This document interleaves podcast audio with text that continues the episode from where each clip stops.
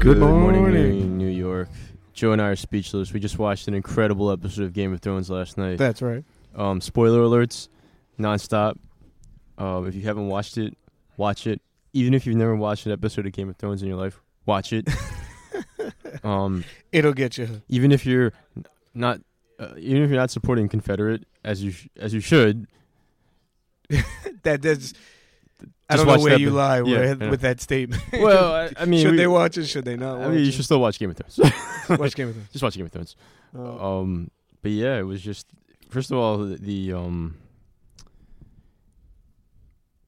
f- First of all, just to give people some context, I watch Game of Thrones the way your average guy that's like fifty wa- probably watches like The Godfather or Goodfellas. Right? Which means I don't just look at it as like a show about dragons and and it's it being a giant well, I mean it's not. You know, it's not. I look at it as like a metaphor for life in a uh, w- or what it means to be altruistic in a very unaltruistic society, right? All, Okay. all those great, like you know, seventies mob flicks are about. right? Right. But more, but I look at Game of Thrones like a metaphor for business, right? I have this saying where I'm like, everything I learned about business and marketing, I learned watching HBO. Okay. So that means I'm distracted because I'm messing with your levels. In case you guys don't realize, Joe also does the recording here. yeah, So, right.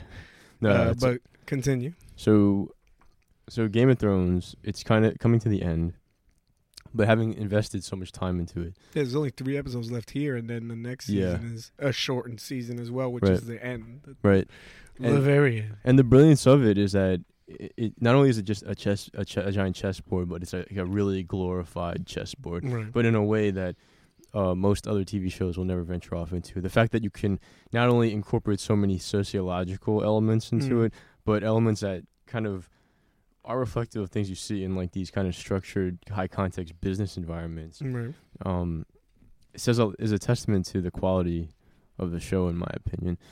Um, you know, every woman wants to be Khaleesi. You know what I mean? Like that's like that's just her thing. You know, um, I I think we have some commentary in the back. well, every, everyone has a everyone has a character who they identify with who they think is brilliant for for different reasons. right. Um, I thought the Lannister, Lannister father, Tywin, He was Oh, great. he was Oh, great. Such a great character. Everyone, everyone's like, "Why is that your favorite character?" I'm like, "Yo, that, that was the greatest crisis manager ever." Every time there was an issue that came up, he was like, "You're gonna do that. You're gonna do that. You're gonna do that."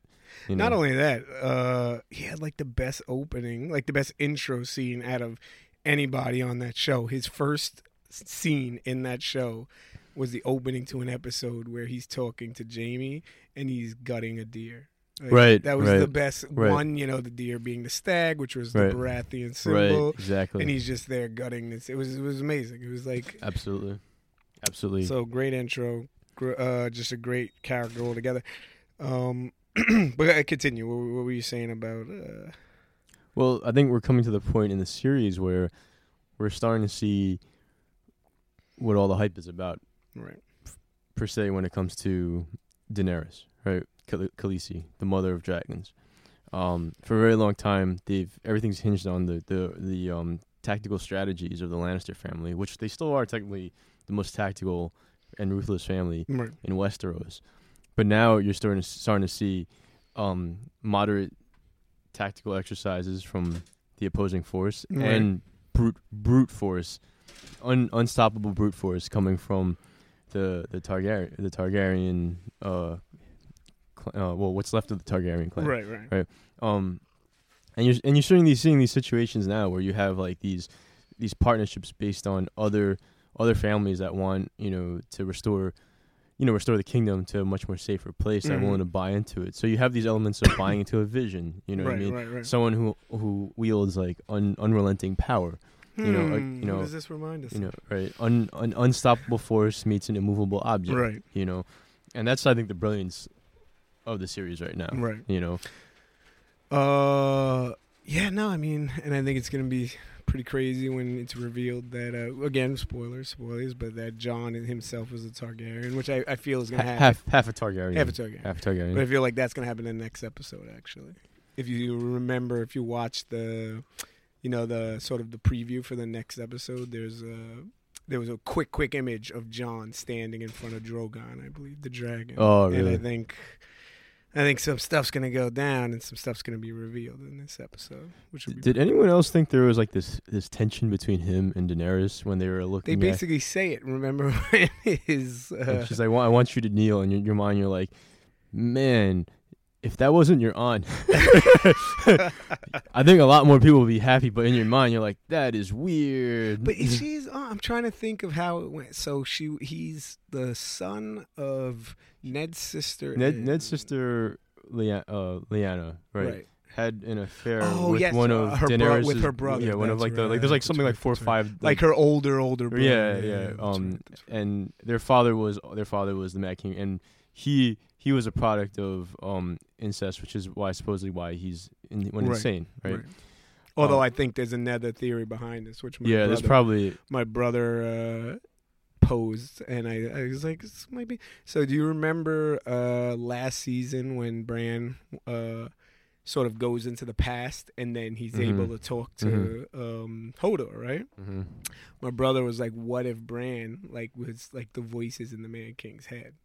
I've heard that- I've heard that realize- So that's a theory. I've theory that's out there. Yeah, yeah. Um, well, I mean, also there's other elements of it too, like the Mad King. Um, I mean, there's also the possibility that there. Uh, it, I mean, I, I this is like a not a very. I, I don't know how accurate I am with this theory, Right. but there seems to be this thing with um, you know, the Lord of Light and uh, what's her name, uh, the lady in red. I keep forgetting her name. Right. Yeah. Like, there's a possibility that witchcraft is definitely an element to what they. To, to this whole like element, Right. she has a very invested stake in whoever Right. whoever is the winning side, and you got to remember like you got to start wondering why. Um, I also think uh, you're gonna see the end of Baelish at some point. Of course. You know. people think it's gonna be very soon. Yeah, I mean at the he's hands of Arya. he's he, yeah, I mean he's got one of the best. Um, he's also an incredible character. He's great. Um, Um, him and um, his his bold buddy there, who's now. Yeah. I'm, I'm blanking on everybody's name. Let's see. This Yeah, is what um, happens with the 8 a.m. yeah. show 'cause it's so early in the morning. uh, uh, what's the eunuch's name? Um,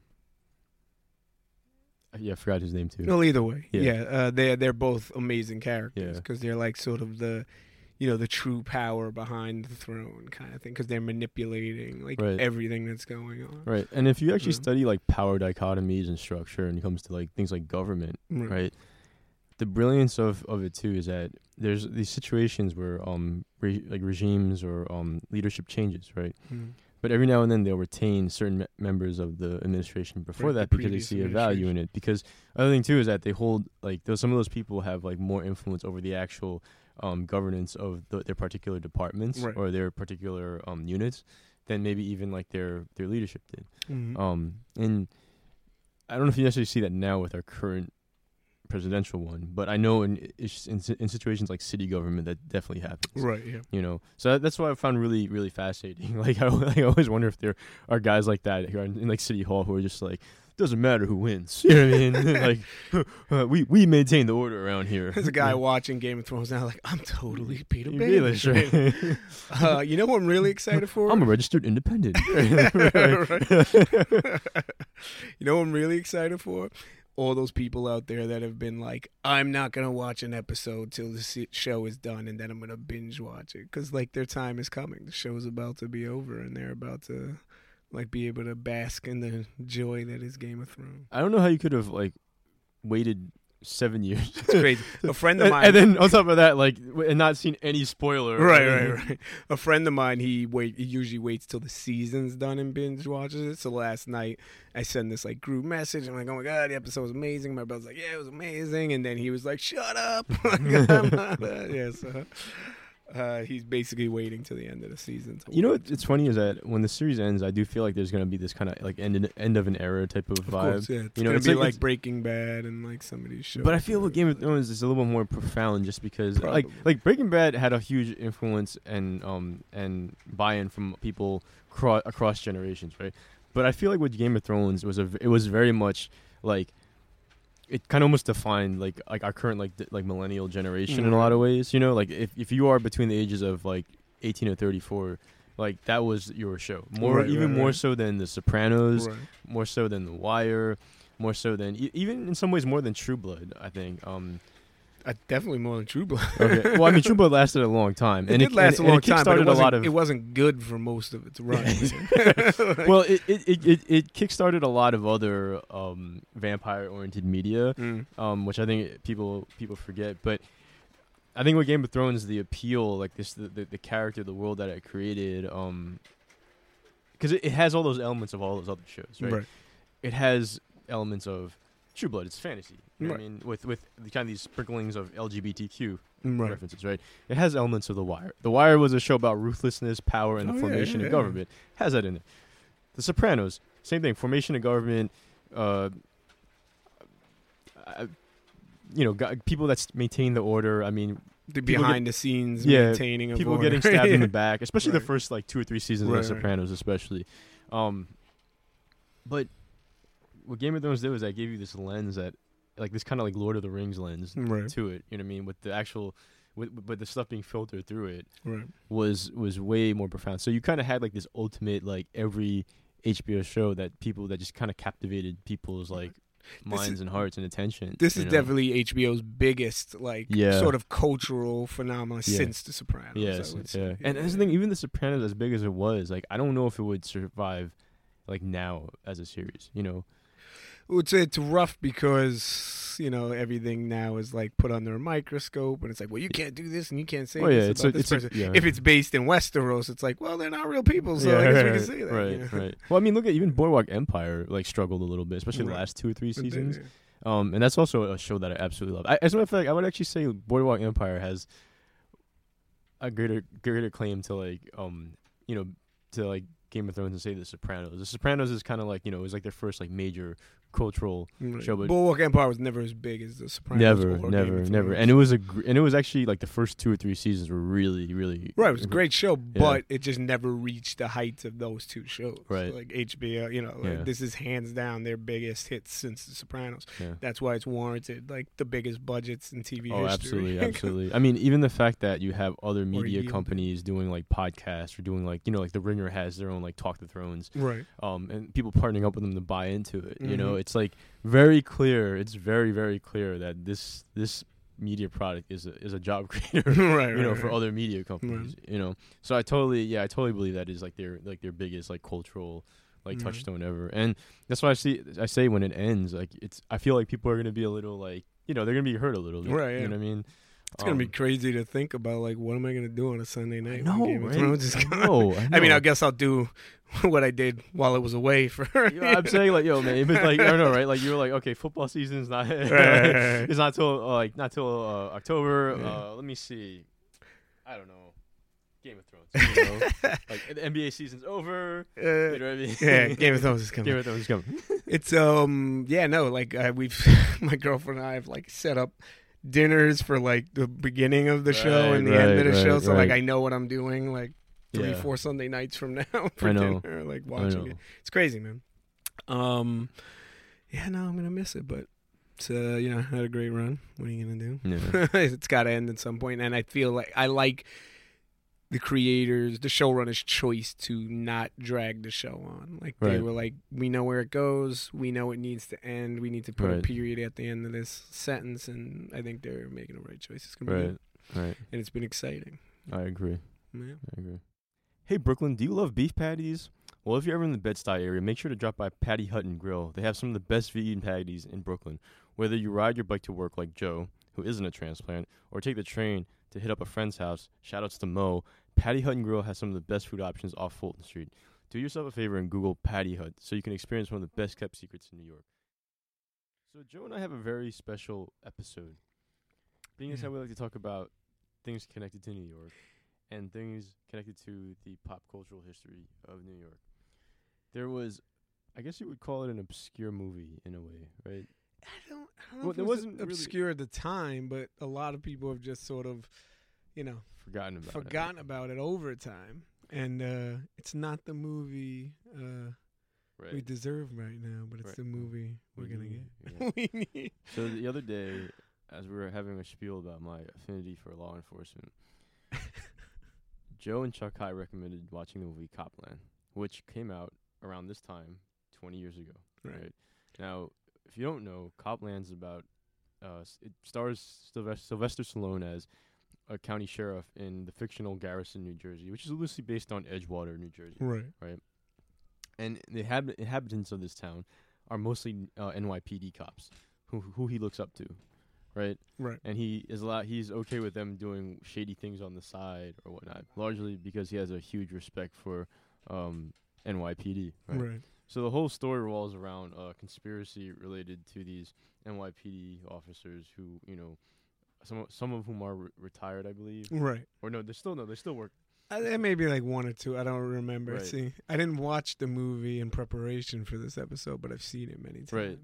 right Uh, so I think some of them are retired, but most of them uh, are still like active uh, it's funny because Harvey, NYPD officers. Harvey Keitel's in it and it's like he definitely looks like a retired cop but he's like he's like running around and stuff and right, right. you know. But we thought about there's like several cultural significant there's there's several cultural significant elements of Copland, right? Right. One of which it was directed by James Mangold, the same guy that directed Logan, mm, Right. right, to much uh, critical acclaim. The other element is that this movie kind of gave way to like several other great like media pieces of art that I think kind of go that you and I, I mean, most I think most people would consider like great moments in pop culture history. Mm, right. And lastly, when we t- it, it's just an awesome film. Yeah, no, it's just a great movie. it's just a great movie. I still think to this day that Sylvester Stallone should have been nominated for it. Not saying he should have won, but he's incredible in the Didn't he get nominated for it? I believe. No, he Okay. wasn't nominated. It was like a whole like thing. Like a lot of people thought he should have been nominated that year. Well, I think when we talk about when we often talk about the like racist cops, right? Right. Um, Yeah, no, it's weird how like that film, there's a uh, you know there's a lot going on in that movie that's still going on right now, and I feel like if that movie sort of had this like comeback, which I'm. Uh, most people aren't going to see the thing, but you know, with its 20th anniversary, maybe a couple of theaters will show Right. it. You know, it speaks about a lot of things that are still going on this current day, and it's probably a more poignant film now than it was back then. Only yeah. because you know the internet was, you know, internet was there obviously, but like you know, Yeah. iPhones, all this stuff where we're like seeing police brutality and all these things yeah, wasn't like in our face in 1997. So Right. like right. right. now with us, you know, like just the other day, that that cop holding the gun on the guy in the car. Did you see this? Yeah, I've heard- video? I heard about right. Like, so it's a pretty, you know, Well, I think from a cop, pop cultural perspective, a cop cop cultural perspective, cop culture. I think from a pop cultural perspective, James Mangold is kind of like the epicenter of it in a way, just because of all the success he had recently with Right. Logan. Um, it's one of those examples of like, oh, you maybe love the film that came out now, and you're like, man, what else did this guy do? You know, Mhm. and come to find out, he had this really like intricate story of these corrupt officers right. in New York.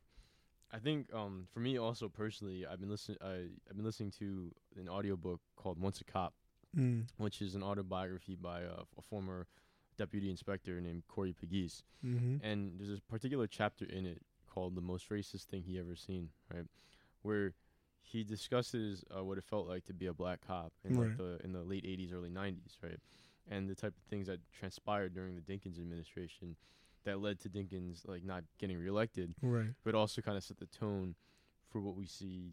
Even like I, I mean, imagine it still kind of persists to this day. Right. Um, maybe not as much as it did in like the the 90s or late 80s, but he describes it as somewhat of an old boys club. You Mm. know? And when you watch Copland, that's exactly what it is. That's what it is, You like know, in your face. yeah. right. Um, it stars an amazing cast. They just keep coming. They just the keep whole coming. Like, yeah, Joe is like, yeah. Once you start watching it, you're gonna keep watching it. You're gonna see more people. I mean, I mean, the, pe- the s- the main stars of it include like Sylvester Stallone, uh, Harvey Keitel, Ray Liotta. Oh yeah. Um, is it the T1000? I keep forgetting his name. uh, now I'm blanking. yeah, T1000. but yeah, um, Robert Patrick, Robert Patrick, Michael Rapaport. Michael Rapaport, Mhm. uh, Malik Yoba, Bobby Right. De Niro. Right. Um, and then on top of that, you get these sprinklings of like guest appearances. Method. Man. Method Man's in it. Uh, Artie Bucco is in it. right. Uh, Nurse Jackie's in it, aka Tony's wife, is in it. Edie Falco. Petey fucking. Let me help you out. uh, Anna Anna Sororella. Sorry, what was that? Anna Sciorra, Annabella Sciorra, who I had a huge crush on, like through the whole '90s as a young man. Annabella Sciorra, amazing. But she's was also a very good actress. She Right, she never right. got like kind of got her due, but Right. Um, uh, yeah, it's a great cast, man. Um, and there's a few other names. Oh, Janeane Garofalo Garofalo's in Janeane it. Uh, Garofalo and there's like a few or. Garofolo, I don't know. Gar- Garofalo.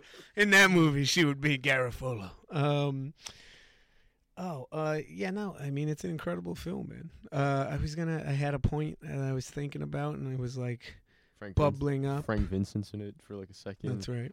Um, Paul Calderon, who, if you watch the King of New York or a lot of Abel Ferrara movies, he's in He's in a lot of those. Yeah, it was an incredible cast. I was like, oh man, this is almost like King of New York. Where like every if you watch King of New York, it's the same thing. You're like, yo, Wesley Snipes is in this. like, Yo, this Yo, the dude from CSI is in this. You know, Right, right. you know? Um, yeah, like I'm watching. You know, the funny thing too is as I'm watching Copland, I'm like, I really want to see Giancarlo Esposito in this for some reason. Like, right? you it start- feels like he needed you to be in movie. people who you want to see in it. Like, Right. That's how, that's how many Yeah. guest appearances. He's probably Right. acting in some Spike movie at that. Yeah, point. right. He couldn't be, wasn't available. you know, Um, yeah, no, it's um, it's a great movie. Um, one of the things I like about it, though, you know, it, the movie is about these corrupt cops, right? And like this, like land of like this, just this town that's filled with like these officers and like mainly white officers who are corrupt, but. It also doesn't demonize all cops, which I like about Right, the movie, right, which I think is you know um, was a smart way one to approach the film, but also I mean you know it's true like not all of them are bad. Just you know the bad ones tend to outshine the good ones. That's well, what what's interesting too is that you also they also highlight the internal conflict of what cops go through.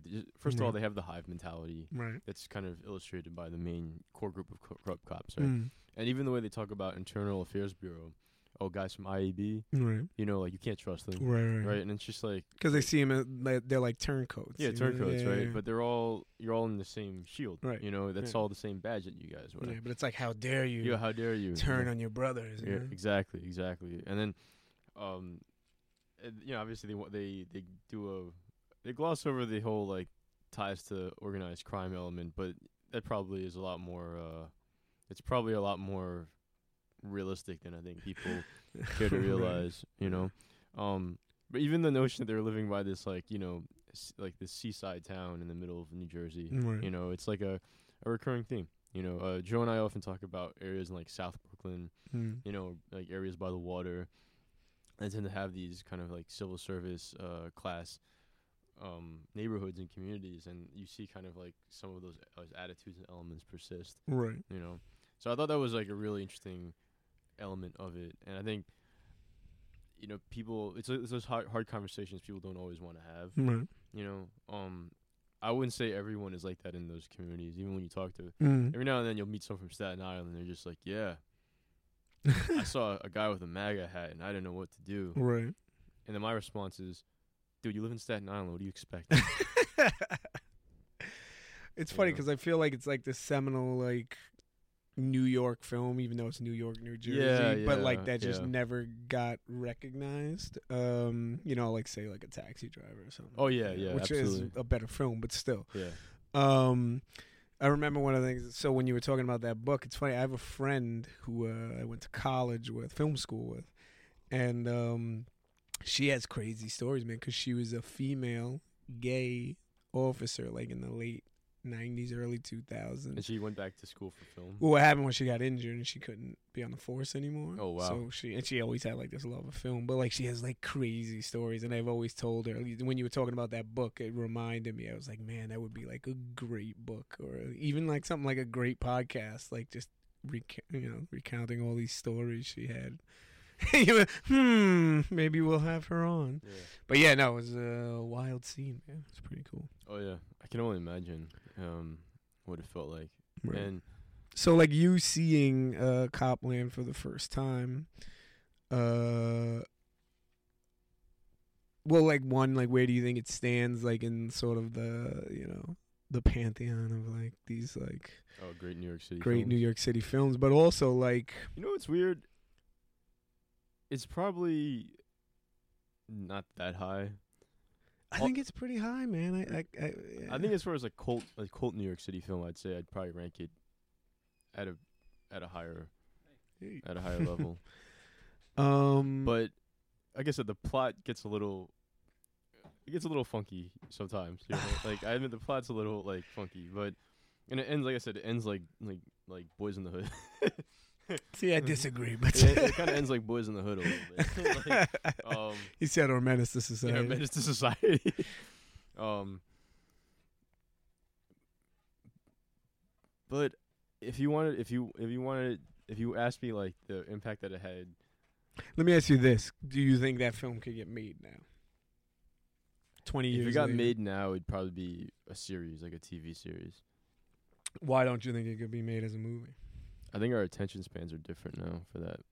And t- plus, Ray Liotta is also in Blue Bloods, which is like Is Ray Liotta no, no, that's not Blue it? Bloods. What's the one with uh, Jennifer Lopez? I have no idea, man. This TV show with uh, Jennifer me. Lopez. No, it's not Blue Bloods. It's um, Yeah. I'm totally blanking right now. but the the TV show with Jennifer Lopez, which is like sort of about corrupt cops.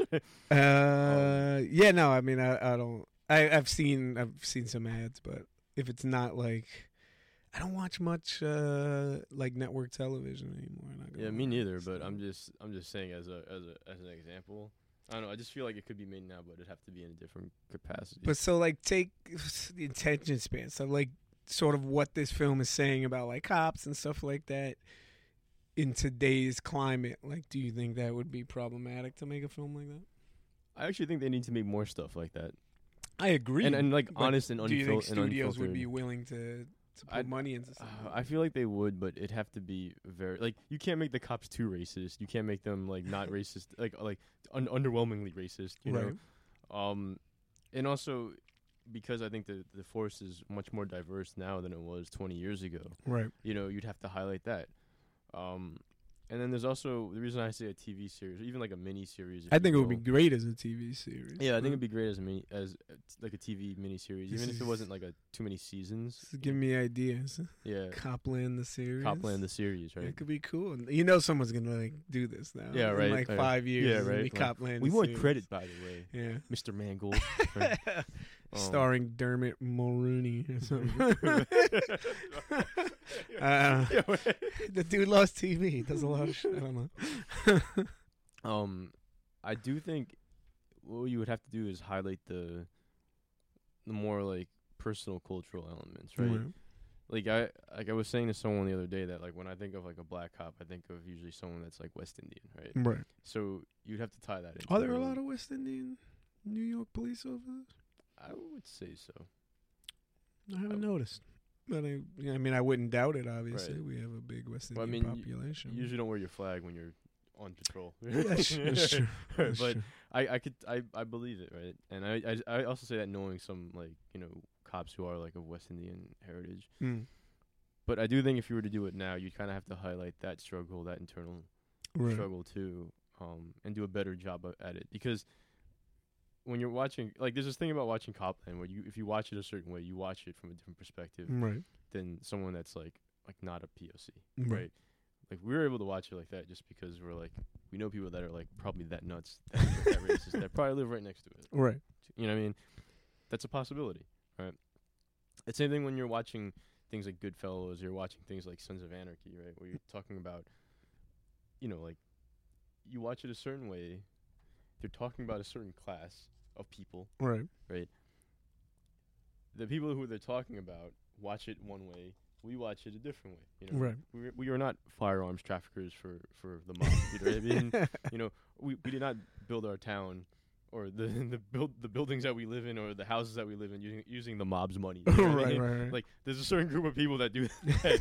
right? We are not them, right? but that doesn't mean we didn't live next to a bunch of people. That's true. Who that did that. that? Who I did exactly that? Um. So that that being said, like I think now you'd have to like kind of examine those complexities. You can only do that with like a TV miniseries I agree. you know um but also like one i read a comment on youtube about um copland and some and someone said something that was kind of poignant they said copland kind of gave you shows like the sopranos Right. which i believe not just because part of the cast is in copland but also the whole new york new jersey element Right. and i think that was actually really important too just like like now if we were if we were to do a modern tv series about it it'd have to be New York, New Jersey, Staten Island, Right, right. you know, South Brooklyn, Touching on all that. yeah, Breezy Point, Right, Throgsneck, right. you know, Bayside, oh, breezy point. Maspeth, you know. um, uh, I'm trying to think of other places, you know. I guess Riverdale, Yeah, you know, Howard Beach, Howard Beach. I was just gonna say. I was. A, right? I do have my. I'm gonna have to employ my Howard Beach. Uh, parking my car there when I go to the airport very soon. Right, Actually, in right. September. It's great. Right. So I think like now you'd have to kind of explore that element of it too, and just also, um, you know, like especially depending on the circumstances, if you want like a Democratic mayor or a Republican mayor, Right. you know, because I know the PBA, they had their points of contention with Giuliani, Mm. but most of the police officers probably were supported Giuliani, Right. right? Um, but when you get a Democratic mayor, that dichotomy changes like a hundred percent Right. um, not only will they have issues with like the contracts with the actual PBA, but a lot of cops will openly not want to deal with a Democratic mayor I mean, like we have right now. that we have right now. um, if you listen to that um, that audiobook or read it if you get a chance, right? Uh, he, the one thing that he points out in that particular period of his life was that um there was in '91 we had the Crown Heights riots. Right. We also had the Washington Heights riots Mhm. after um a s- similar situation happened with a police officer and this Latino kid up uptown, and he doesn't.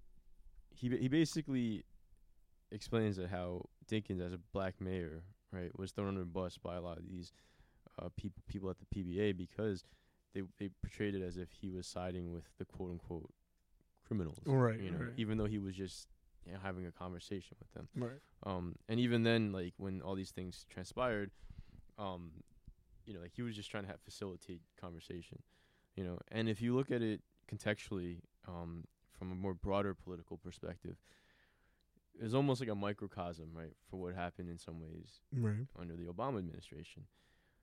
Obama had the luxury of being elected twice, Right. Right. Um, if you want to call it a luxury, if you want to be, you want to get be, call getting reelected a, a luxury, um, and so it wasn't like a one to one compar comparison, but if you see the way people's reactions are to certain things, right? Right. um, you know, if- when when you're a Democratic candidate or politician, because of you know this this culture war, because of like the history of the United States and even the history of the United States in major cities, right? It harkens back to this era and this kind of perception of like like you know Democrats not having, um, doing enough to to support what, you know, many would identify as the you know working class you know white blue collar citizen, if you will, or civil servant citizen. Um, so that's that's why I like when I think of Copland, when I think of this book, when I think of like what happened in New York City. Like I think there's so many shades and elements of it that are really really interesting. And it just so happens I'm listening to this audiobook, Right. you know, around the same time I'm watching this this movie. Um, he even mentions the 75th precinct in this audiobook, Oh, yeah. And like you know the corruption that kind of came out of um, the 75, um, and and you know how these guys are able to dodge IAB. And if you watch the documentary, the 75, Which I still have to check out. Right. yeah. It- Is they- it on Netflix? it's on? Netflix. It's, Alright. it's definitely worth watching. Maybe today when I get home. You know, um, My my police, you know, juices are flowing now. I need to. yo, let's be cops, bro. Yeah, man, let's do it. Let's do it. We get this. No more 80 a.m. Well, we can do 80, 8 a.m. shift at the precinct. It'd awesome. Like, Some guys in the background like, oh, I didn't do it. Uh, we'll be like, what are your thoughts on Copland, sir? Uh, oh man, we can imagine if we did that. Oh, you like, like cop? I love Copland. hey Joey, these guys are talking about Copland. He's like, Harvey Keitel's my boy. Harvey Keitel is everyone's boy. Um, That guy has had such an interesting life. Yeah, no, he's he's had an interesting career because Yeah. he's he's obviously you know a well known actor and a well respected actor, but he's done like he's like run the gamut of like the types of films he's been in and done. Right, right. You know, from like some big blockbuster to like Bad Lieutenant. to Yeah, I was reading a little about it, and I was like, should I watch this? And I was like, I you gotta know. watch Bad Lieutenant, man. Someone was like, yeah, it's actually like the most debaucherous like movie you'll ever. Oh watch. yeah, I'm uh, like- maybe not the most, but it's definitely up there. Uh, yeah, me and Chuck High and I, we we suggest, we highly recommend you watch uh, Bad I Lieutenant. feel like next time after I'm done watching it, I'm be like, yo, you should check out this movie called Brown Bunny. but only watch the last like 20 minutes of it. uh, I still remember when that movie came out. Uh, Ebert was like, "Oh, this is awful," and then he like saw some director's cut. He was like, "It's not that bad," and I was like, "How?" Can a director's cut that just tacked on like 45 minutes make this movie better? I heard something similar about um, Once Upon a Time in America. Another. I movie- mean, that film's incredible. in- but another movie I haven't watched. that's actually. insane. The movie's, the movie's amazing. Yeah, I should watch that one. Yeah. As a New York. As a New York. Great cast too. Joe Pesci, Bobby De Niro, De Niro. Uh, uh, who am I thinking? What? Oh, James Woods. Great cast. James Woods. Yeah. They play like uh, New York Jewish, Yeah. basically mobsters. It's great. Yeah, no.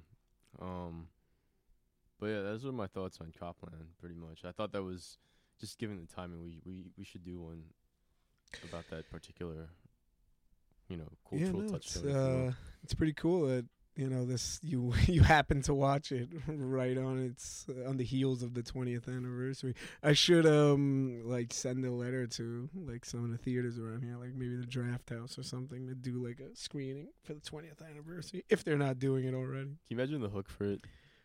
What would that be? All right. Give me the hook. Do you want to know about policing? You know what I mean? Like, um, I, we should we should like we should uh push a, a screening for the 20th anniversary and like we'll be the host of it. yeah, right. It'll just be like 8 a.m. shift podcast presents Yeah, right. at the Alamo Drafthouse. Uh, Copland, the 20th anniversary. Can you imagine? So why'd you guys choose this movie? Because we're very pro cop. we we we love cops. We love Um, cops. Um, you know, it's just a great movie. Yeah.